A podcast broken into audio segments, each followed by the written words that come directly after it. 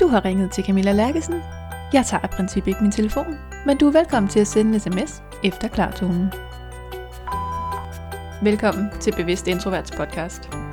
Jeg hedder Camilla, og i den her podcastserie har jeg inviteret en række introverte danskere til at dele deres livserfaringer på godt og ondt. Velkommen til. Skru op for de stille stemmer.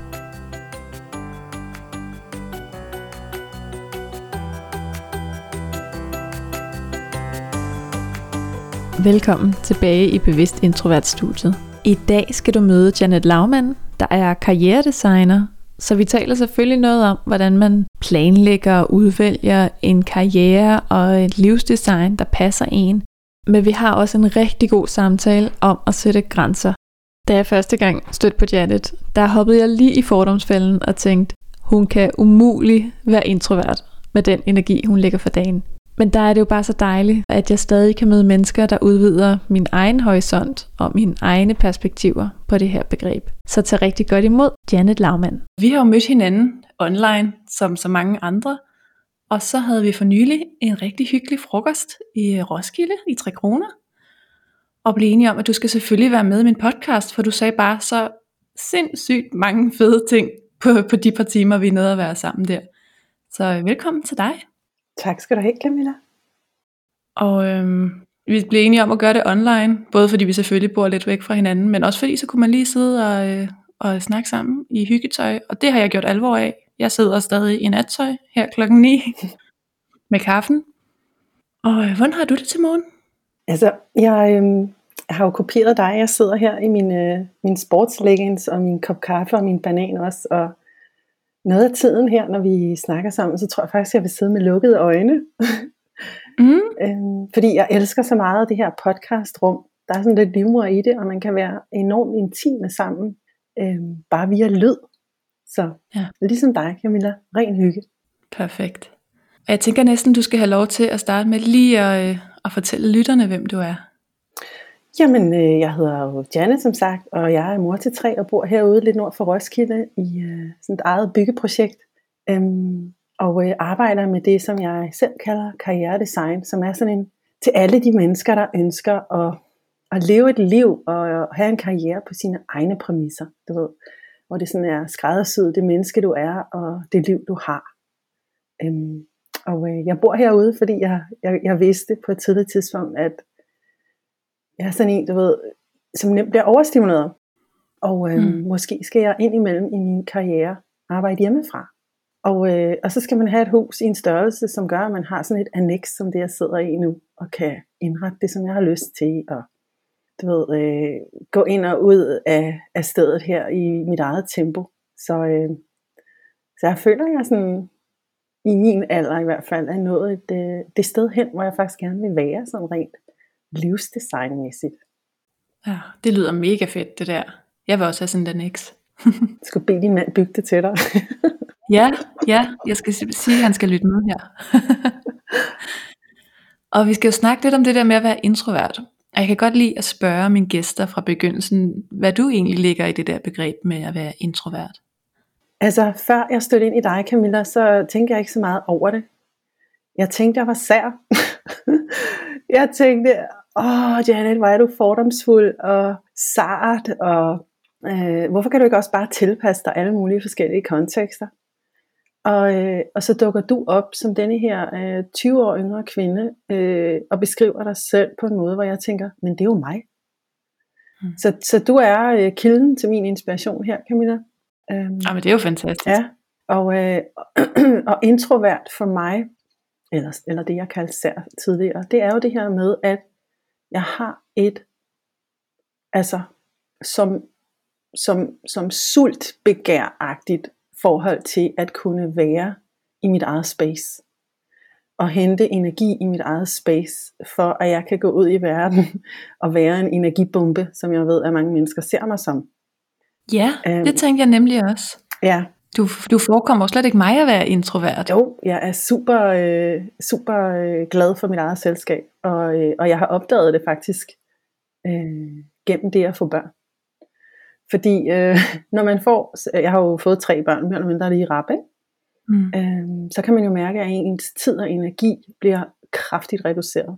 Og, øh, og lige pludselig så har jeg kunnet mærke, at jeg øh, bliver konfronteret med grænserne for, hvad min energi kan holde til. Altså, hvor mm. meget kan jeg sprede mig selv ud over en dag, når jeg skal tage mig af tre små nullergøjser, som så efterhånden er mellemstore. Øhm, og et job, og hus, og hele det her menageri, vi lever i, og have overskud til mig selv og andre.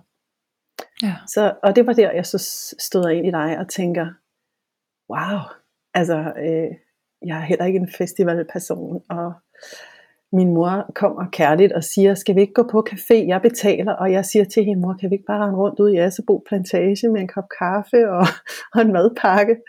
Øhm, ja. Fordi jeg, jeg er ikke rigtig sådan, er pjattet med caféer, dybest set. Øhm, ja, så, så det er noget af det, der har gjort, at jeg har følt, du ved, ej, hvor er du sær, Janet, ikke? at du ikke gider alt det der, at du bare vil sidde derhjemme og meditere og reflektere og studere og være enormt meget i dit eget space. Ja, og hvad med før du fik børn? Hvordan, hvordan oplevede du din energi der? Mere spredt, ikke? Altså jeg fik jo børn, jeg fik mit første barn, da jeg var 35, og indtil da, der havde den ydre verden været vigtigst.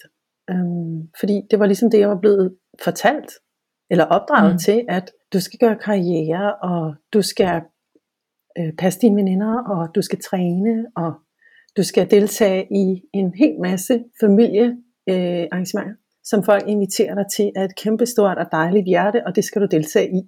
Ja. Og øhm, så kunne jeg jo konstatere, at det drænede mig. det drænede mig helt i bund. Ikke? Ja. At øh, hvis jeg var en af dem, der kom først og gik sidst, så var jeg en dag eller to om at komme mig bagefter, og selvom jeg ikke havde drukket en dråbe alkohol. Ja. Øhm, og det var ligesom ikke en mulighed med børn. Og så oplevede jeg lige pludselig, at når jeg gik, kom sidst og gik først, eller gik tidligere, så havde jeg ikke det der energidrop. Så blev jeg ved med at være på samme afbalancerede, høje energi. Og så tænker jeg, hov, der er noget at hente her. Helt klart. Og øhm, nu kan jeg jo ikke lade være med at tænke, jeg er jo sådan en, der får dårlig samvittighed øh, over alt. Så jeg ville jo, hvis jeg var den sidste, der kom, og den første, der gik, ville jeg jo tænke, åh oh, nej, kan jeg tillade mig det? Må jeg godt det? Kan, kan du nogensinde blive ramt af den? Ja, og, øhm, og igen var det børnene, der hjalp mig, fordi der er ikke så mange, der stiller spørgsmål til en mor. Der er en enorm frihed i at få børn. altså, mm. fordi øhm, hun skal jo hjem, for børnene skal jo sove. Og i det, der oplevede jeg, jeg har faktisk haft nogle samtaler med min mor om det, fordi hun jo elsker store fester, og min mor er ekstremt ekstrovert. Og det er nok også derfor, at hun ikke har opdaget, at hun fik et introvert barn. ja. Som, du ved, jeg har aldrig gået på fritidshjem, hed det dengang. Jeg gik hjem til mormor og morfar. Ja. Øhm, eller jeg gik hjem og legede med veninder en og en. Eller ja, jeg havde Lotte og Christina, som jeg legede rigtig meget med, øh, fordi de var sjove, og, og de er sjovt nok blevet lærer og radiovært begge to, ikke? så det var også nogle formidlingspiger. Øhm, så jeg var sådan, jeg var sådan en lille alvorlig øh, gammelklog pige, der sådan rendte rundt på gaderne ude på Amager, og, øh, og det var muligt der i 80'erne, da jeg voksede op. Øhm, så jeg har aldrig tænkt over, at der skulle være noget forkert i det, men bare lige for at vende tilbage til dit spørgsmål her. Min samtale med min mor gik på, øhm, at jeg simpelthen sagde til hende, mor, jeg, jeg er ret sikker på, at, at jeg øh, er til den introverte side, og jeg bliver overstimuleret. Så, øh, så havde vi en fin snak om det der med, at, øh, at jeg var en af dem, der skulle have lov at gå først. Og øh, måske kun deltage i, øh, i noget af festen. Ja. Og det sagde min mor, at det var hun simpelthen så glad for, at jeg havde fortalt hende, fordi nu var det muligt for hende at tage de hensyn, uden at, at, at føle at afvise det. Jamen præcis, fordi vi tolker jo hele tiden det, de andre gør, og hvis ikke vi kender årsagen, så gætter vi årsagen. Ja. Præcis. Ja. Øhm, og det, jeg tænker, at når man er i 20'erne og 30'erne, så er det jo bare en naturlig del af livsprocessen at være meget ude i den ydre verden. Fordi den er interessant, ikke? det er den, vi fødes ind i. Og så sker der sådan en, i hvert fald for mig, sådan en ændring i, at det, det indre bliver mere og mere betydningsfuldt. Også fordi min tid blev så kraftigt reduceret, og jeg jo kunne mærke, jeg kan ikke frose med min tid, når jeg har så mange børn, og øh, også er iværksætter. Ja. At, øhm, at det blev heldigt for mig. Altså min, min, min tid til indre refleksion er det sted jeg trækker på al min kreativitet og forretningsudvikling og produktudvikling. Så det vil sige, at hvis ikke jeg har adgang til den tid, så kan jeg faktisk ikke producere. Det er virkelig rigtigt. Og øh, jeg har jo haft det rigtig meget med min mands familie også, fordi han har en kæmpe stor, meget social familie. De er lærere, de er pædagoger øh, i den dur, og de elsker at være sammen. Og det er nogle mm. fantastiske mennesker. Så du kan godt høre, hvor vi hen nu, ikke? Fordi mm. når vi så skal være gruppe-gruppe i bedste lejerskole de har sådan et dejligt øh, sommerhus, man bare kan bruge, og der kan man være en helvedes masse mennesker på en gang. Så, øh, så bliver den introverte i mig allerede for helende i og bakker baglæns, fordi hun tænker, øh, øh, hvor kan jeg zone ud og få tid til recharge? Præcis. Um, og hvad så?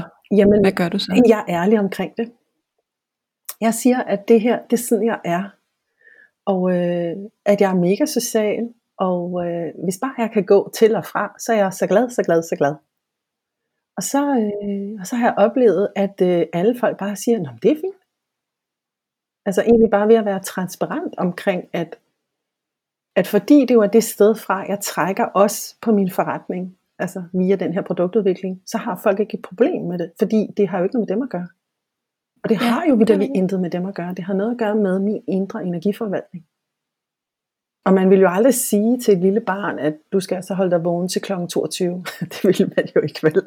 Man vil jo Nej. bare lægge barnet i seng. Så, så nogle gange så tænker jeg, at så er det bare det aspekt af mig, der aldrig rigtig er blevet voksen og har brug for min nattesøvn. Ja. ja, der var du jo også, altså, jeg synes jo det var vildt. Jeg ved, for dig var det normalt. Men da vi sad på den her café, der sagde du på et tidspunkt, nu kan jeg se, at du er overstimuleret. Nu tror jeg lige, vi skal ud og have kaffen on the go. Og det var så vildt, det var så spot on, for jeg havde lige nået at tænke, nu kan jeg godt mærke, øh, at nu fik jeg lige sagt, at jeg havde en bagkant halv tre. Jeg tænkte, jeg skulle nok have sagt klokken to. Og lige det samme, der kunne du se, nu, nu skal vi snart noget andet. Ja. Men det var også bare min i, der var, der var ved at være afladt der.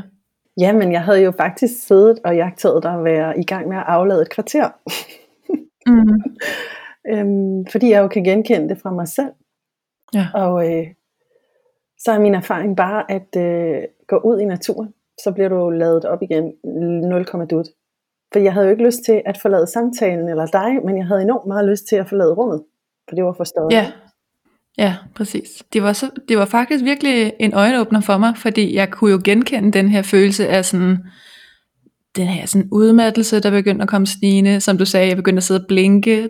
Jeg ved det jo godt selv også, men jeg prøver virkelig at lade som ingenting, og sørge for, at den anden ikke ser det. Hvorfor? Men det er fordi, jeg ikke altså, vil komme til at sende et signal om, du trætter mig.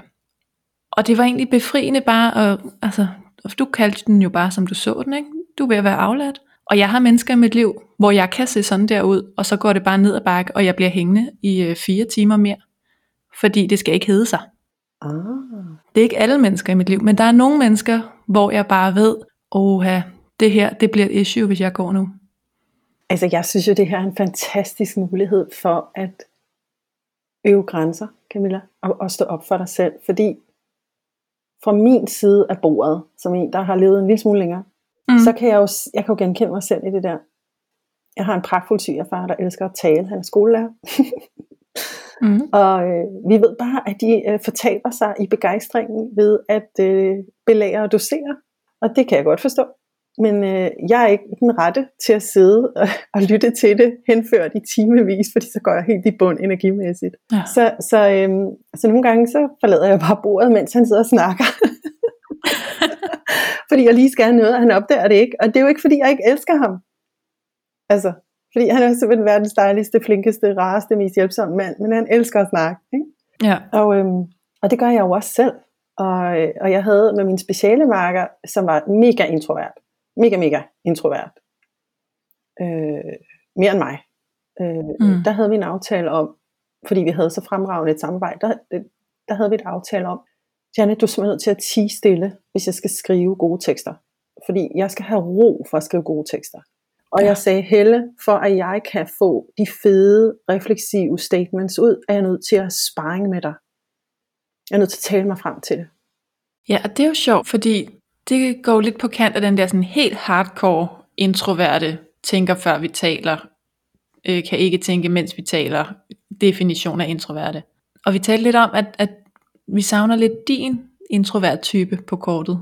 Kan du ikke sige lidt mere om det? Jo, det er fordi, vi sad og snakkede om, hvad, jeg føler mig fanget, fordi jeg jo fremstår så yber ekstrovert. Jeg vil klassificere mig selv, hvis jeg skulle bruge de her begreber, som så en ekspressiv introvert. Ja. Altså hende, som enormt meget har brug for at kommunikere, at udtrykke mig via ord. Øhm, det kunne have været øh, formgivende, jeg kunne have været arkitekt, jeg kunne have været kunstner, designer, jeg kunne have været musiker, altså alle former for udtryk. Mit redskab er ord. Øhm, jeg kan nogle gange føle den energi, der ligger i ordene. Altså det er derfor, jeg, jeg så, går så nøje op i, hvordan jeg kommunikerer og udtrykker mig. Fordi det forpligter, at man bruger de rigtige ord. Men det er jo nemt at se, når det er form, farve eller musik, man udtrykker. Men når det er ord, bliver man automatisk klassificeret som ekstrovert. Ja. Men det er jeg ikke. Fordi så havde jeg nyt at være ude. Og så havde jeg ikke trivet under corona, som jeg gør. Jeg stortrives. Jeg synes, det er fantastisk. Ja. Det må man ikke sige. Men det gør jeg. Jeg har aldrig været så aktiv online, som jeg er nu. Jeg netværker med sindssygt fede mennesker online. Jeg, jeg er mega social. Ja. Fordi jeg kan sidde i min egen lille hop. Og ikke blive overstimuleret af alle mulige menneskers øhm, udtryk, indtryk på mig. Ikke? Mm. Øhm, så det er også derfor, jeg var så glad for at få lov at komme og fortælle lidt om, altså, at man også kan være den ekspressive type. Øhm, men også forklare, at ord igen også er bare et værktøj, ligesom farver er. Og ja, det kunne også være en håndværker. Altså han bruger jo sine, sine hænder til at forme og skabe med. Ikke? Jo, lige præcis. Jeg bruger ordene.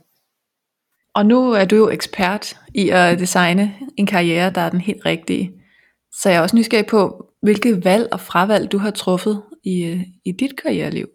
Jeg har testet en masse jobs af, sådan rent kinestetisk på min krop, øh, da jeg var i 20'erne. Mens jeg læste på CBS, øh, der arbejdede jeg rigtig meget som vikar, og ellers så havde jeg sådan nogle øh, ferieafløser, chance og vikariater.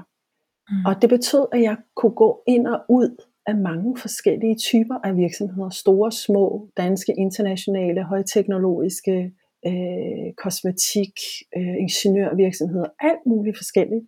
Og mærke ind i, hvordan er det at være her? Sådan. sådan. Ja. Altså, jeg vidste ikke, det var det, jeg gjorde, men det kan jeg jo se, at det var det, jeg gjorde. Øhm, og jeg har helt klart befundet mig bedst i de virksomheder, hvor jeg, hvor jeg ikke skulle sidde i for eksempel storrumskontorer eller hvor jeg kunne have en meget varieret, øh, altså en varieret øh, hverdag. I dag skinner solen, så der sidder jeg herover. I dag øh, er der meget støj, så går jeg herned. Altså, at det var sådan flydende. Du ved, ligesom når jeg kigger på min kat, øh, og så sover hun i sofaen, og så går hun ind i barnenes seng, og så kravler hun op i, i garagen og ligger sig op på en hems. Altså, hun varierer hele tiden mm. sine omgivelser. Sådan alt efter, hvor det var rarest at være. Og det oplevede jeg jo så, det var der jo ikke så mange virksomheder, der kunne honorere. Øhm, Nej. De kunne det bedst i Oticon, fordi de går meget op i deres indretning. Jeg var der en, et års tid. Men ellers så har jeg jo netop fundet ud af, at det bedste for mig, det er at være i min egen virksomhed. Fordi der kan jeg suverænt ja. styre det selv.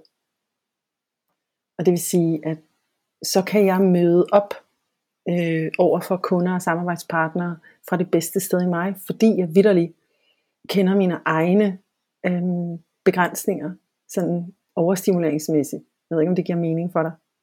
Jo, det giver rigtig god mening.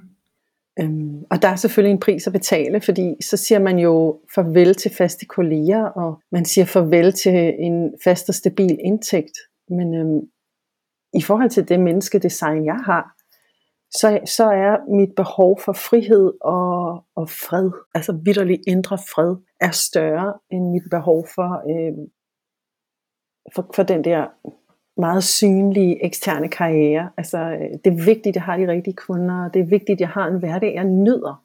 Øhm, det er vigtigt, det er balanceret i forhold til mine børn og min mand. Det er sågar vigtigt, det er balanceret i forhold til årstiderne. Mm. Og, øhm, og så har jeg sat systemer op for mig selv, som gør, at jeg ved, at når, så, så løber du stærkt hele sommeren, for der er der lys. Og så, øh, så har du en mere rolig periode om vinteren, hvor at energien sådan går lidt ned. Ja. Så jeg, jeg vil sige, at jeg synes, det her karrieredesign er så fascinerende, fordi at man kan designe sit liv på så mange forskellige planer. Altså både det årstidsbetingede, og hvordan du er designet som menneske, altså hele din persona design, ikke? men også ja. at tabe ind i det her, jeg kalder det jo sted i dig selv, altså det sted, hvor du virkelig er i flow, hvor du kan, ej, tænk at jeg får lov at sidde her i dag med dig Camilla, og det anden fede samtale vi har, og så matche det op imod et markedsbehov. Altså, ja. men, men hvor man tager dybt udgangspunkt i at lære sig selv at kende som menneske og som individ, og så designer indefra og ud, sådan så man laver et langtidsholdbart, bæredygtigt livsdesign, man ikke brænder ud i. Ja, du prioriterer jo benhårdt. Altså du har jo netop det her med, at det skal være en tiger. Vil du ikke prøve at sige lidt mere om det? Jo, altså for mig er tiger tilstand, det er en indre oplevelse af at nyde det, man laver. Altså, jeg, jeg, altså når man arbejder med sådan noget som seksologi og sådan noget, så snakker man om det tantriske element, det vil sige nydelsen. Men mm. det er helt fremmed for os at arbejde med, når vi snakker karriere og job. Og det der er i det er, at hvis du nyder det, du laver, vidderligt nyder det, hvis du kan mærke, at her kommer så mange aspekter af dig i spil, i det du leverer til verden, så, øhm, så vil du ende med at være meget taknemmelig for det, du laver. Og det er en høj og fed energi, som er øh, salgslægger på et niveau langt forbi alle de der push hårde strategier. Ikke? Vi snakkede lige om det, inden, øh, inden vi gik i gang med interviewet, at vi er så trætte af at blive solgt til. Ja. Fordi vi kan godt gennemskue det, og vi har en hjerne, og vi kan selv godt vurdere, om vi vil købe ting eller ej. Så jeg går op i, at, øh, at dem, der kommer til mig, de bliver klar på, hvad deres indre tiger er. Hvor kan de gå hen og være sig selv? Hvor kan de bruge hele sig selv? Øhm, hvor er det okay at møde sent? Øhm, og have en fleksibel hverdag, eller knokle igennem hele sommeren, og så køre low-key om vinteren. Altså, hvor kan jeg gå hen og føle, at, øh, at jeg også kan nyde at være her på planeten, mens at min tid er? Ja, og jeg kan ikke lade være med at tænke, og det kan være, det kommer til at være et helt dumt spørgsmål, men nu stiller jeg det alligevel. Kan alle gøre det? Altså kan alle prioritere at vælge en karriere, som de vil? Det er da et fedt spørgsmål. Jeg tænker, er man nu sygeplejerske, så er man vel på en eller anden måde nødt til at være, hvor patienterne er.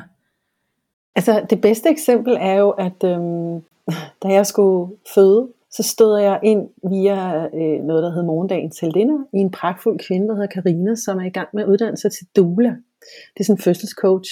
Og jeg er jo helt blank. Jeg er førstegangsmor. Og så siger hun til mig, hvordan vil du gerne føde? Ja, det ved jeg da ikke. Jeg skal da vel bare op på Roskilde sygehus, og så føder jeg der. Ja, ja, siger hun, men, men, men hvis du kan vælge det frit, helt frit, ingen begrænsninger, hvordan vil du så gerne føde? Så er det og tænkte lidt, jamen så vil jeg gerne føde sådan en helt barfodsindianer hjemme på stuegulvet med sådan en helt kvindegruppe omkring mig, der sådan ånder sammen med mig. og, og, og, uden at skænke det en tanke. Så siger hun, du ved godt, der er en, en sådan en hjemmefødselsordning i Region Sjælland. Og det vidste jeg ikke. Det var i 08, så 07, jeg gik til det der. Og ja. lige pludselig, så ser jeg mig selv melde mig til denne her ordning, hvor et, øh, et øh, par hjemmefødselsjordmødre så går i gang med at fødselsforberede mig, og jeg får tre fantastiske fødsler hjemme i mit eget hus. De her kvinder, de her jordmødre, havde sagt nej tak til at arbejde i systemet. De var alle sammen udlært inde på diverse sygehuse på Sjælland og havde valgt det fra. Så på første hånd så jeg jordmødre tage stilling, aktivt stilling i hjertet. Hvordan vil jeg være jordmor? Så kan en sygeplejerske det? Måske. Hvis hun kan finde andre sygeplejersker, som inden fra sig selv kan mærke den måde, jeg er sygeplejerske på i det sundheds- eller sygehusvæsen, vi har i dag, er det noget, der er i overensstemmelse med mine værdier som menneske. Mm. Fordi der findes en anden vej. Der findes jo for eksempel et teamsamarbejde her med, øhm, med jordmødre, som giver en mulighed for kvinder for at føde omsorgsfuldt, trygt og pissegodt, fordi de, de kender deres jordmor. Ikke? Ja. Hvorfor skulle det ikke kunne være muligt for en sygeplejerske?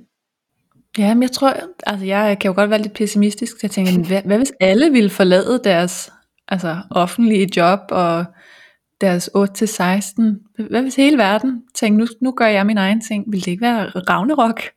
Altså, det er jo meget usandsynligt, det sker på en gang, for folk vågner jo op, eller lærer sig selv at kende langsomt. Det, det er jo en proces, der tager mange, mange år. Så, så jeg tænker, at den, hvis vi lige parkerer den, og bare siger, at det tager 10, 15, 20 år, jeg tænker, mm. at det starter med, at man stiller sig selv nogle spørgsmål om, øhm, det er klart, hvis du er, har været i en voldsom ulykke og ligger på, øh, skal lappes sammen, så skal vi bruge nogle intensive sygeplejersker. Ikke? Altså, vi elsker mm. dem. De er u- uundværlige. Der er ikke noget der.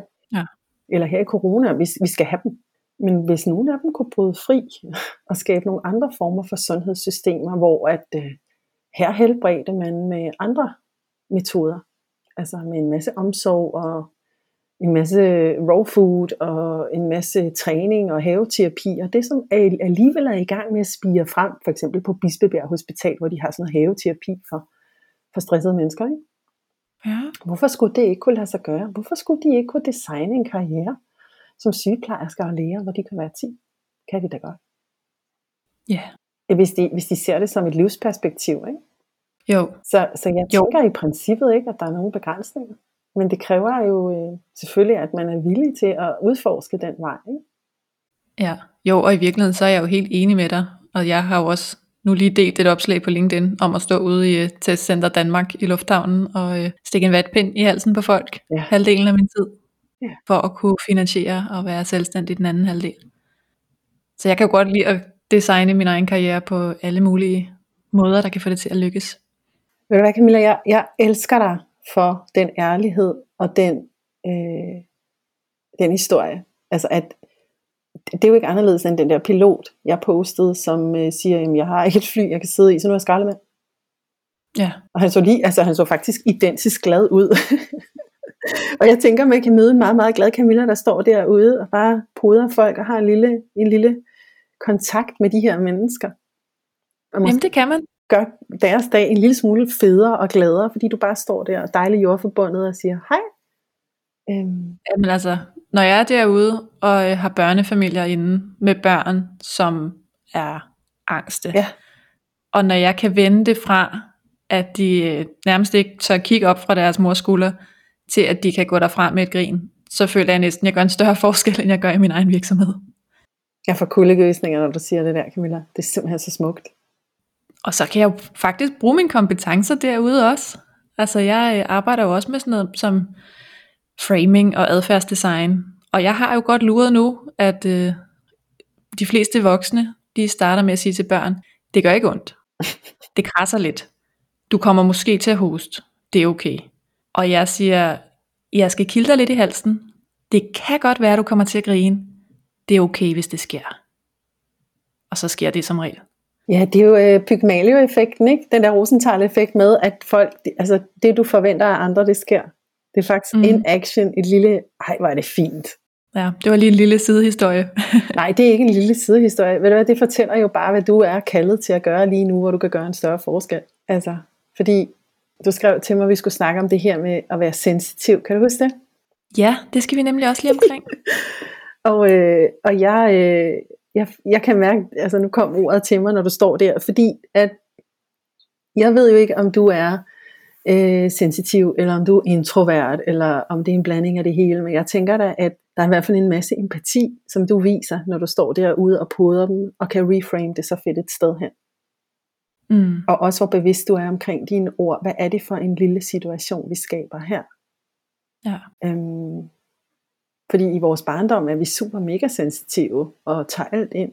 Det her med sensitivitet, det kan jeg huske, vi også snakkede om derude i Tre Kroner. Ikke? Jeg, øh, jeg har sådan begge de der kategorier af, af sensitiv og introvert, men jeg synes jo ikke, at sensitiv er et særligt fedt ord. Eller, Nej, prøv lige at sige lidt om det. Jamen det er fordi, at jeg ikke betragter, jeg betragter mig selv som et fint sansende menneske. Det vil sige, at øh, jeg, kan ikke, jeg kan ikke slukke for, at mit sanseapparat kører. Jeg ser udmærket godt ud af øjenkrogen, hvis du er overstimuleret. Eller herover et barn, der er nedsmeltet. Eller den der mand derovre, han har rygproblemer. Det har mm. været så intens for mig, at jeg droppede at tage metro og tog. Øhm, øh, jeg gik i fitnesscenter, men fik slynge og kettlebells og løbebånd herhjemme, fordi jeg, jeg kunne ikke øh, slukke for al den der information, der kom imod mig. Og lige pludselig så synes jeg, at jeg vidste ting om folk, jeg har lyst til at vide. Men er det at være sensitiv, det synes jeg ikke, det er. Jeg synes, det er måske bare at være fint sansen og have et kropsligt apparat, som bare registrerer flere data. Ja. Øhm, og, og indimellem tænker, okay, men hvad skal jeg stille op med den mængde data? Fordi igen, det, det overstimulerer mig. Um, og hvordan har du det med at være ekstra eller sådan fint sansende? Altså det er jo min øh, styrke og min akilleshæl, ikke? Mm. Fordi at når man så bliver overstimuleret og må trække sig, altså det er det der med, at jeg synes, at man skal, i virkeligheden har jeg fundet ud af, at jeg skal have mange strategier til forskellige situationer, som handler om at være tro mod det, kroppen siger. Um, hvis vi skal have den her samtale, så skal vi have den på den her måde. Nu har, nu har samtalen eller energien ændret sig. Lad os gøre det her. Altså, på en måde tænker jeg, at det tvinger mig meget til hele tiden at tage stilling fra nu til nu til nu til nu. Og det er noget af det, jeg elsker at undervise i lige nu. Det er det her med, hvordan kan vi bringe os selv og vores opmærksomhed tilbage til nuet. Og så bare tage det næste naturlige skridt, som kroppen eller sanserne beder os om at tage i tillid til, at vi kommer det rigtige sted hen. At vi ikke skal koble hovedet så meget på med, du bør også lytte til den her person i fire timer, Camilla. Det bør mm. du, for ellers falder der brænde ned, og nogen bliver sure. Og så ja. sige, jamen lige nu kan jeg mærke, at jeg har fået nok. Så kan jeg sige til den her person, jeg har nyttet det så meget. Øhm, hvad siger du til, at vi lige tager en pause, og så kan vi lige fortsætte denne her samtale klokken x eller dag x. Altså vidderligt stole på det sansapparat. Jeg kan jo ikke slukke for det. Jeg mærker det, og jeg får det fysisk ubehageligt, hvis jeg overskrider det. Ja. Øhm, du får det også fysisk ubehageligt, men, men du bliver siddende i det, for ja, du skal vel studere det lidt endnu, tænker jeg. Mm. Men hvad vil der ske, hvis du begyndte at handle kærligt på det? Vil du så gøre den anden sur? Vil den anden føle sig afvist? Eller kunne du være transparent i det, så du tog ansvar for din kropslige reaktion, men ikke gjorde noget forkert ved den anden? Jamen det tror jeg godt, og det, det er jeg jo også tit og ofte, og er jo blevet meget bedre til det. Men der er stadig nogle mennesker i mit liv, hvor jeg tænker, det, det føles som om, de ikke er helt klar til at høre, hvad det er, jeg siger. Men er det ikke okay? Altså noget af det bedste, jeg har opdaget her, det var i 18, da jeg begyndte at meditere meget, det er det der lækre danske ord, nej. Ja, fortæl lidt mere om det ord. nej er den anden halvdel af kærlighed, hvis du spørger mig. Fordi hvis nu du, øh, hvis nu du siger til mig, har du ikke lyst til, at øh, vi sidder herinde på den her café, og så, så har vi sådan lidt café i baggrunden, Janne, kunne det ikke være fedt? Og sådan. Så vil jeg jo sige, øh, nej, det, det er ikke lige mig, jeg tænker, vi skal gøre sådan her. And I love you. Ja. Det er jo ikke fordi, jeg ikke kan lide dig, når jeg sætter grænsen. Altså, hvis, hvis nogen har behov for, nu tænker jeg bare på eksemplet, du lige gav, ikke? hvis nogen har behov for, mm-hmm. at jeg skal sidde og lytte til dem i to timer, ellers bliver de sure, altså, så skal, så skal grænsen sættes helt up front. Så skal det være sådan her, nu skal du høre her, jeg har en halv time, så har jeg en bagkant. Ja, ja det er rigtigt. Der kan jeg godt føle mig sådan meget militant, hvis jeg starter med at sige, at jeg har en halv time, og så cutter jeg. Men det er jo interessant, at du synes, du cutter, i stedet for at du synes, du værner og beskytter din egen energi. Hvorfor må du ikke det? Hvis det går godt, så har du jo ikke behov for det. Nej, nej, det er rigtigt. Det er rigtigt. Men da jeg har nogle sådan meget ekstroverte venner, også når jeg ringer op og siger, jeg er virkelig nødt, altså jeg har en halv time, jeg vil gerne snakke, men jeg har en halv time. Mm-hmm. Og hvis jeg ikke føler mig mødt i det, så synes jeg, det er rigtig svært faktisk. Altså hvis ikke jeg bliver mødt med sådan, selvfølgelig helt okay. Hvis jeg skal stå efter en halv time og sige, nu skal jeg bede dig om at holde op med at tale, og ellers så lægger jeg på midt i din sætning. Ja, nej, det vil være overskride din egen grænse. Det synes jeg slet ikke, du skal. Hvad gør man, hvis folk så ikke holder op med at tale? Så har jeg jo meldt min grænse ud, ja. men, men så bliver den jo overtrådt. Ja, så skal du sige, jeg bliver nødt til at løbe. Vi snakkes senere. Hej hej. Og så tænker du i det, du ligger røret. Jeg elsker dig. Ja, nej, and I love you. Ja. Fordi de må gerne fortsætte med at tale, og de må gerne synes alt muligt om dem, og du om dig, og du behøver ikke holde op med at elske dem. Men grænsen skal jo stadig sættes, fordi ellers så dræner du dig selv i bund. Kan ja. du se det? Du er jo ikke, jeg synes jo, vi skal have den samtale om, at folk må gerne pushe imod vores grænser. Og så skal du visualisere dig selv som et kæmpe, stort, smukt egetræ med rødder langt ned, langt ud. Og at når den person bliver frustreret over, at du ikke kan give mere af din tid, som du i øvrigt har sagt upfront, fordi du har andre projekter, andre ting, du skal nå, andre mennesker, du skal være noget for, i job, så må de jo bare reagere. Det behøver du jo ikke. Du behøver for det første ikke at tage deres reaktion på dig. Og det kan være svært, mm. når man er fint mærkende, eller i den dur. Men så kan du smide den igen og sige, okay, det var godt nok ubehageligt. Det var godt, at jeg kom ud af den samtale. Tredje gang han eller hun gør det, så, så har de nok lært, at det kommer de ingen vegne med hos mig. Men jeg møder jo glad op igen næste gang. Ja. Jeg vil stadig gerne se dig. Her er rammen. Kan du se, hvis, hvis, øhm, hvis du nu havde sagt, Janet, jeg vil gerne snakke med dig i tre timer, så ville jeg jo sige, det kan jeg desværre ikke, Camilla. Jeg, ja. jeg har kun en time, fordi så har jeg andre projekter. Ja. Så ville det jo være skørt af mig, eller dig, at blive uvenner over det. Det er jo helt skørt. Jamen det synes jeg sådan set også. Men, men der er jeg nok også lidt brændt barn. Og nu har jeg har fortalt historien i den her podcast før, i et afsnit med uh, Ulla Hinge Thomsen, om at jeg jo blev uvenner med en ven, jeg har haft i 10 år, 15 år, fordi jeg ikke ville med til hans fødselsdag. Ja. Så, så jeg tror også, jeg har lært, at der er faktisk nogen, der øh, reagerer ret voldsomt på de der grænser. Altså, og på, øh, på mig, der siger, jeg kan ikke rumme det.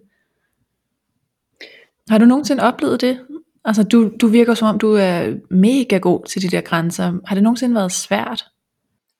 Hele mit liv. Ja. altså, jeg sidder kun her og, og giver de her eksempler, fordi jeg har overtrådt folks grænser, og de er blevet sure. Folk har overtrådt mine grænser, og jeg er blevet sur. Øh, jeg har været offer, krænker og gerningsmand, øh, eller redningsmand, øh, og svinger lidt ud af det indimellem, fordi jeg er uperfekt ligesom alle andre.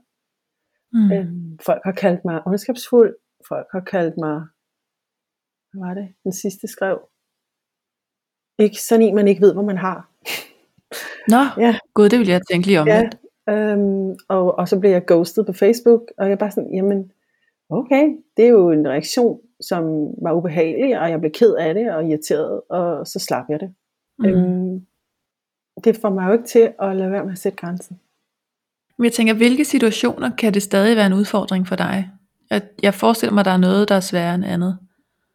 Altså, jeg har trænet det så meget, og jeg har været så mange grænsesætningsoplevelser igennem, at jeg sådan, faktisk den sidste uge har gået og tænkt, det er nok nærmere mig, der er for meget for andre nu, fordi der er intet, der er tabu for mig. Mm. Vi kan snakke om alt. Du kan sætte alle de grænser, du vil.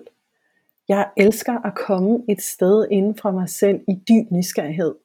Altså det, der hedder compassion. Altså som er en, en sådan en, en jeg kalder det Leonard mindsetet, ikke? Altså, det er sådan noget, jeg joker med, øh, når jeg underviser det her med at være meget forskeragtig omkring folks reaktive adfærd.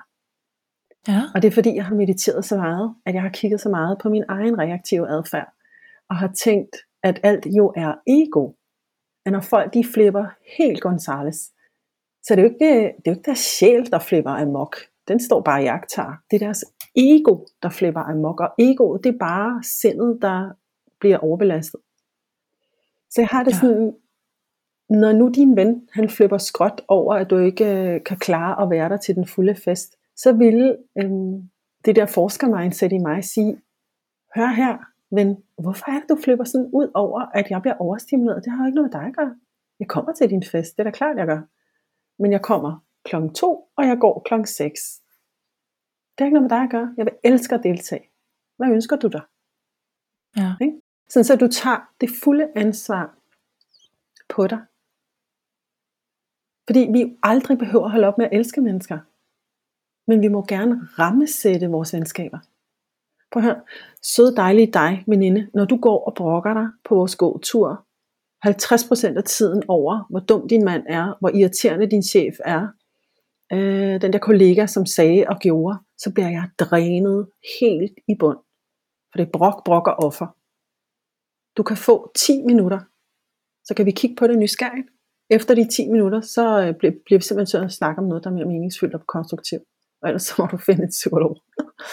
altså, jamen, jeg mener det, fordi man, hvis man er fint mærkende, så ender man jo tit med at sidde med øh, en energimæssig lort andre mennesker, fordi de sover og kommer til at smide på en. Og jeg har gjort det rigtig meget med en af mine aller, aller bedste veninder. Jeg har sagt, prøv høre, du får 10 minutter. Vi kigger på det i 10 minutter, så går vi ud af den igen. Fordi ellers så kører vi bare selvmedledenhed over, for det, det dræner mig.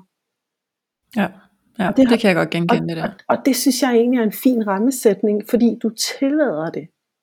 Men du svælger ikke i det. Du dyrker det ikke. Ej, skal vi lige dyrke offeret? Øh, nej tak. jeg, jeg, mm. Min energi bliver helt tung og træt af det. Ikke? Ja.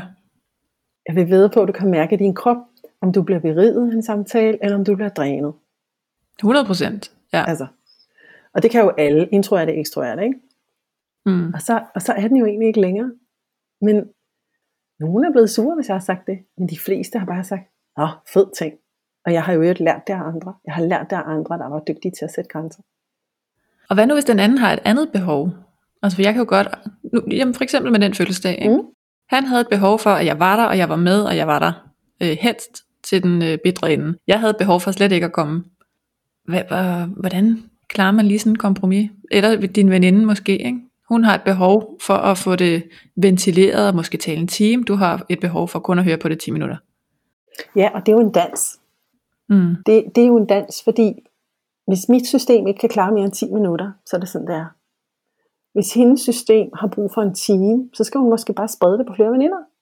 Mm. Eller en psykolog. Altså, jeg kan ikke øh, understrege, hvor fede psykologer er til det der. Nej. altså, fordi der får man det jo vendt. Øhm, så altså, jeg kan fortælle dig, hvordan man ikke skal gøre det. Og det er, at man skal ikke gøre det, at man som jeg bliver inviteret til en barndomsvenindens bryllup, hvor hun vil give mig den bedst tænkelige oplevelse. Men jeg skal både køre til Nordsjælland og være i kirken kl. 10, og så skal jeg køre hele vejen tværs over til Vejlefjord, hvor festen skal holdes, og jeg skal overnatte der. Og jeg skal tilbringe mm. al den tid med mennesker, jeg ikke kender, eller ikke øh, har så meget til fælles med måske. Og her bliver jeg så overudfordret, at jeg desværre bliver syg. ja. Hvilket jeg ikke gør. Og det har jo... Øh, det, det, det fortrød jeg at jeg ikke bare sagde sandheden. Men jeg vidste jo ikke, at jeg var øh, øh, til den introverte side, og at det der, det var for stor en belastning for mig. Nej, du kunne bare mærke modstand. Fordi så havde jeg sagt til den her vidunderlige kvinde, nu skal du høre her, jeg kommer til dit bryllup, der er ikke noget, jeg hellere vil. Jeg kommer og er med i kirken og til receptionen, og så stopper det der. Og det er ikke fordi, jeg ikke elsker dig. Det er fordi, jeg kan slet ikke overskue det der. Jeg kan simpelthen ikke overskue det. Eller en anden veninde, hvor jeg både var til hendes forreception, til, hvor der ikke, jeg kendte ikke et øje, og så bagefter skulle vi i kirke, og så skulle vi spise middag. Og hele den reception, der sad ude på toilettet, Camilla. Ja, det kan jeg godt forstå. Jeg sad ude på toilettet og scrollede Facebook, og var i en eller anden gruppe og skrev, hvordan skal jeg komme ud af den her situation, og følte mig så dårlig som veninde. Ja. Øh, og der var jeg i 40'erne. det var før jeg havde mm. mødt dig. Øh, og der øh, sag, snakkede vi om det bagefter, og, og så besluttede jeg, at fremadrettet, så dropper jeg alle former for bryllupsreceptioner. Det er simpelthen for stor en udfordring for mig. Ja, men præcis. Og det er jo sindssygt godt at vide om sig selv. Altså, jeg, jeg dukker op, og så står jeg med pokerface, ligesom dig. Altså, det gør jeg. Og jeg, jeg bliver smadret.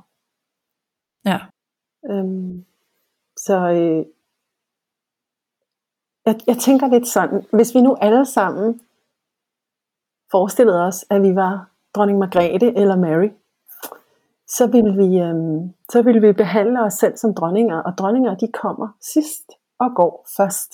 Og der må gerne tage særhensyn for at øh, sørge for, at vi har energi nok til alt det, vi gerne vil. Jeg synes faktisk, det er okay, ja. at vi ikke skal, fordi der engang har været nogle gamle spilleregler rent socialt, skal gå og dræne hinanden i bund. Jeg synes, det er mega old school. Jeg synes, det er ukærligt. Mm. Men det kræver selvfølgelig, at vi tør at tage de her samtaler øh, om, at i hvert fald hvis vi er til den introverte og eller finmærkende side, at, at der er ting, vi kan være med til, men i et kortere interval end andre. Ja. Og altså, jeg har været sådan her hele mit liv. Jeg var det også, når jeg tog bussen hjem klokken halv to, og alle sagde, ej, hvorfor går du allerede hjem, Janet? Vi har jo festet. Jeg har været der. Hjem. Ja. Jeg har min nattesøvn. ja, Jamen, jeg havde også helt krise over alle de der fester, de først startede ved midnat. Jeg tænkte, det er jo der, jeg går. Ja, præcis. Ja, eller som teenager, da jeg tog hjem efter skole, og folk sådan, kan vi ikke lige hænge ud? Ah, på, nej, jeg, har, jeg kan mærke, at jeg har migræne i dag. Eller ondt i maven, eller indsæt undskyldning her, jeg skal bare hjem. Men igen, ikke? så tænker jeg også, er det ikke det, vi stopper, Camilla? Hvis du og jeg, vi ligger i yderpunktet af introvert, altså hvor man virkelig værner om sin, sin alene tid, så har vi, fordi vi nu har erkendt, at det er sådan her, vi fungerer, lige meget hvad det hedder af ord, en mulighed for at træne den her gode, sunde, kærlige indre autoritet. Sæt ja. de her fine, fine grænser op i fuld kærlighed og tillid. Altså, jeg kan godt lide den her tanke om, at at vi har tillid til, at andre mennesker godt kan rumme, at her sætter vi en ramme og en grænse ned, og ikke lader os vade ind over.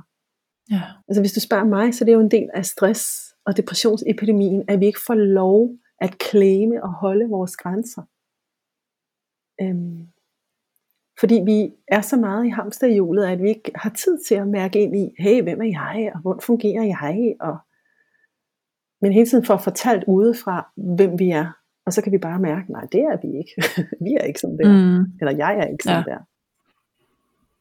Øhm, fordi hvis, hvis du spørger mig, så tror jeg på det, der hedder karriere-diversitet. Det vil sige, vi har en myriade af forskellige øh, job- og arbejdsmarkedskonstellationer, hvor nogen er der fuldtid, nogen er der deltid, nogen arbejder sæsonbetonet, knokler hele sommeren, holder fri om vinteren, Nogle kører kampagner i de her måneder, og ikke i de andre måneder. Altså, den her myriade af diversitet.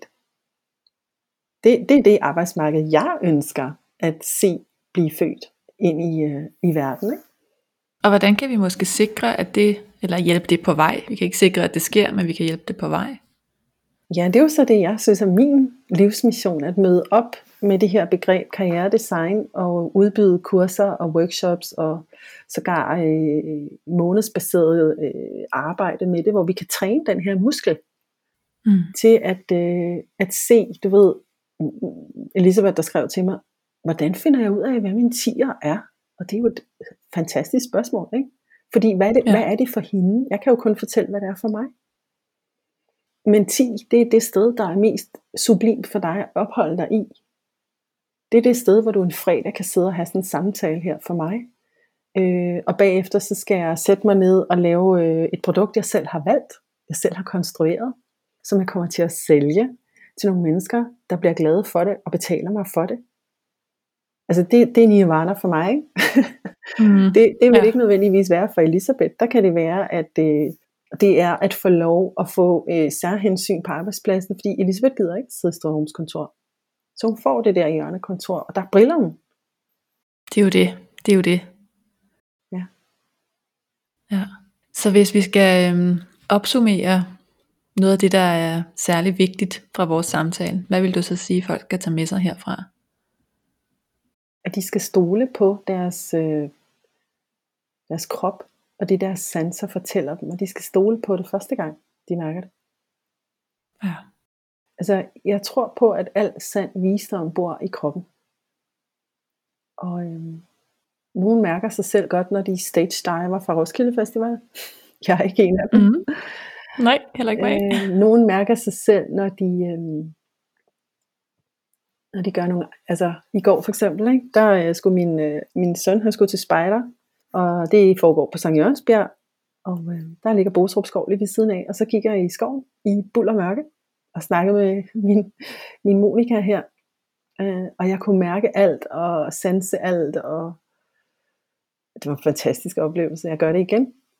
Ja. Øhm, nogen mediterer, nogen skriver dagbog, ja, øhm, nogen finder sig selv i det terapeutiske rum, hvis man er psykolog, og man er jo tiltrukket af det, ikke? Mm. Jeg tror så kan man kan finde sig selv, når man står og opererer. Altså, det, det foregår på så mange forskellige planer og niveauer. Men når vi har tillid til det, vi mærker og sanser, så tror jeg ikke, vi kan komme det forkerte sted hen. Nej, det tror jeg, du har ret i. Og der tror jeg virkelig, der er, nu kan jeg jo kun tale for mig selv, men med, med de mange mennesker, jeg møder og øh, taler med om at være introvert, så tror jeg, vi har et stort udviklingspotentiale lige her. Altså, hvis 50% af befolkningen ligger her omkring, mm. så, øh, så skal vi designe et andet arbejdsmarked. Altså vi skal opfinde nye typer af jobs og nye typer af jobrammer. Ja.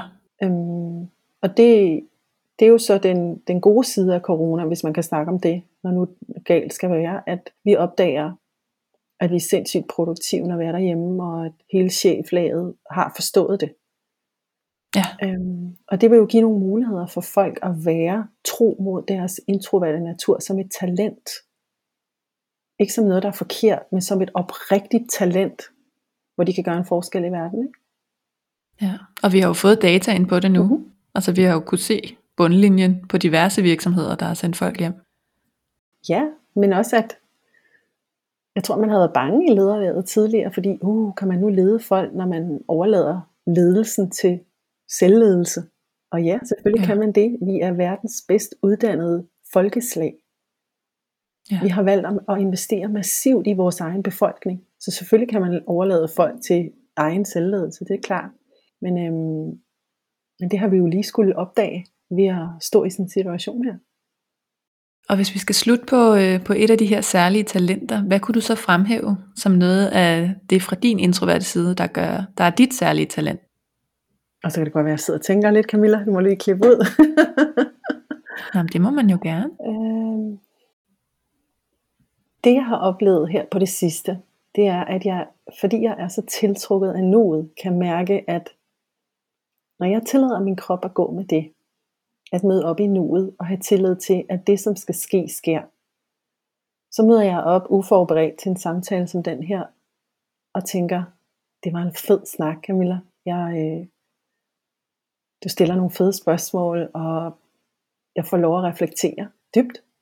Det gør, at jeg kan møde op øh, i min egen forretning, også mindre forberedt, og alligevel levere noget, folk er glade for, og som folk betaler for i tillid til, at jeg ikke behøver at være så meget i mit hoved, men jeg kan være i min krop og mit hjerte, og at det er nok. Altså, så jeg ønsker egentlig at, at bruge karrieredesign og bruge den her proces til at, at være en inspiration for, for andre mennesker i, at, at de er nok, og det er nok at være i nuet, at så sker de ting, der skal ske. At vi behøver ikke planlægge så meget. Og mm. at, øh, sidegevinsten ved det er at leve et liv, hvor man er i flow, og hvor man føler øh, en høj grad af fred. Fantastisk. Jeg tænker, vi skal slutte på den. det er dejligt. Så tusind tak, fordi du vil være med. Det har været mega inspirerende og, øh, og hyggeligt og dejligt og bare god stemning. Så tak for det. Tak fordi jeg måtte være med, Camilla. Selvfølgelig.